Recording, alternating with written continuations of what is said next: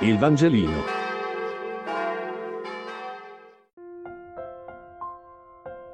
Martedì 3 agosto. Luca 11, 29, 30. Lettura del Vangelo secondo Luca. In quel tempo, mentre le folle si accalcavano, il Signore Gesù cominciò a dire, Questa generazione è una generazione malvagia.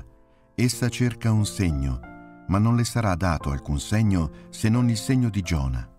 Poiché come Giona fu un segno per quelli di Ninive, così anche il figlio dell'uomo lo sarà per questa generazione.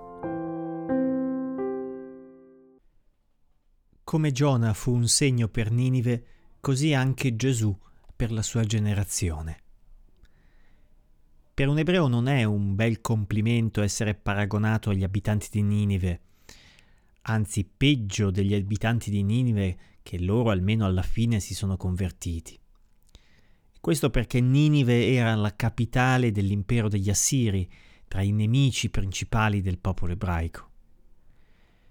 Gesù, come dire, non è politicamente corretto, conosce l'odio storico per gli Assiri e ne peggiora il paragone. È come se noi dicessimo siete peggio di e metteteci qui voi chi odiate di più.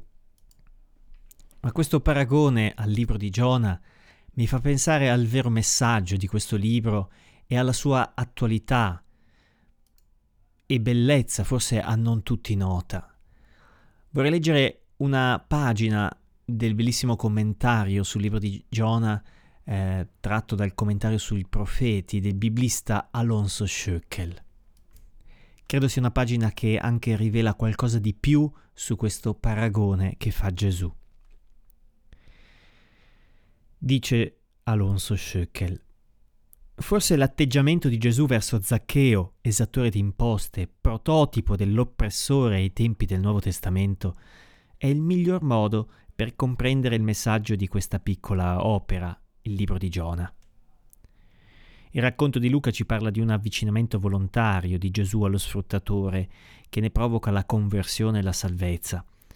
E l'interessamento di Gesù per cercare e salvare ciò che era perduto riflette lo stesso desiderio divino che Ninive si converta.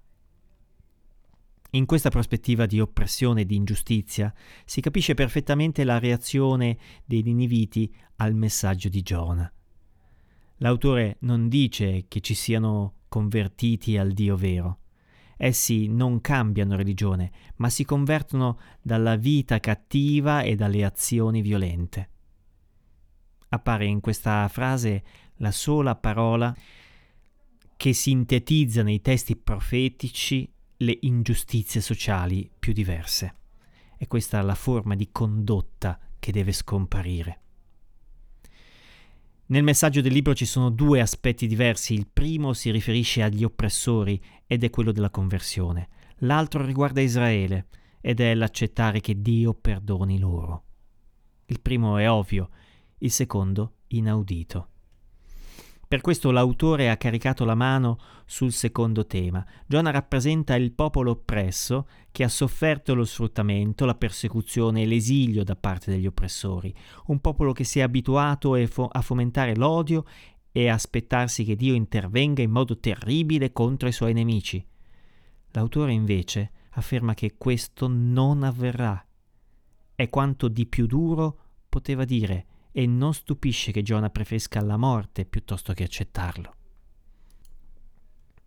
Possiamo compaginare questo messaggio con quello di altri testi profetici in cui invece si denuncia l'oppressione e si canta con gioia quasi crudele la sparizione dei tiranni? Noi crediamo di sì, perché questi testi non incolpano di crudeltà il paese, ma il re. Ed è questo appunto ciò che pensa l'autore del libro di Giona. Ninive può essere il simbolo dell'oppressione e dello sfruttamento, ma coloro che la abitano sono più di 120.000 uomini che non sanno distinguere la destra dalla sinistra. Sarebbe giusto che Dio annientasse tutte queste persone senza contare gli animali per i quali l'autore sembra sentire un affetto particolare. Bastano queste poche righe per comprendere l'attualità del libro e aggiungo anche il paragone di Gesù. Poiché Ninive non è sparita dalla storia. Per alcuni oggi si chiama Mosca, per altri Pechino, Washington. L'atteggiamento di Giona, seduto all'ombra, in attesa di vedere il destino della città, ricorda quello di tanti contemporanei che aspettano e anelano la distruzione delle potenze oppressive. Questo libro ci rivela che la loro posizione è ingiusta, poiché non rende giustizia dell'amore di Dio per tutte le sue creature essi dimenticano che Dio, essendo di tutti padrone, a tutti perdona. E indica pure che la loro analisi della realtà è poco oggettiva perché ingloba in modo arbitrario giusti e ingiusti sotto lo stesso comune denominatore di potenze imperialistiche. È così che nel libro del Nuovo Testamento eh, il libro di Giona ha una grande importanza Gesù mette in rilievo la conversione dei Niniviti come modello e rimprovero per Israele. E Giona nel ventre del pesce diventa il simbolo della morte e risurrezione di Gesù cui allude espressamente Matteo. Ma alla luce di questo complessivo messaggio, anche il paragone che fa Gesù forse appare un po' diverso. Il Vangelino. Buona giornata.